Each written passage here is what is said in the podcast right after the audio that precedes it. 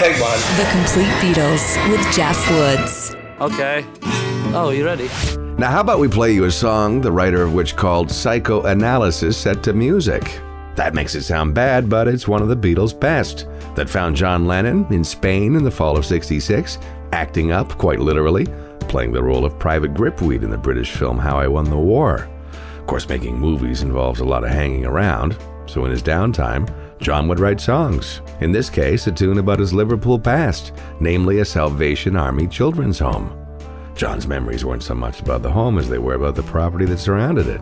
Enclosed by a stone wall, a wild English garden in which John and his childhood buddies would run wild. It's also a song that finds Lennon looking inward as he had ever since he was a little boy, writing, No one I think is in my tree, meaning everyone seems a little different than me.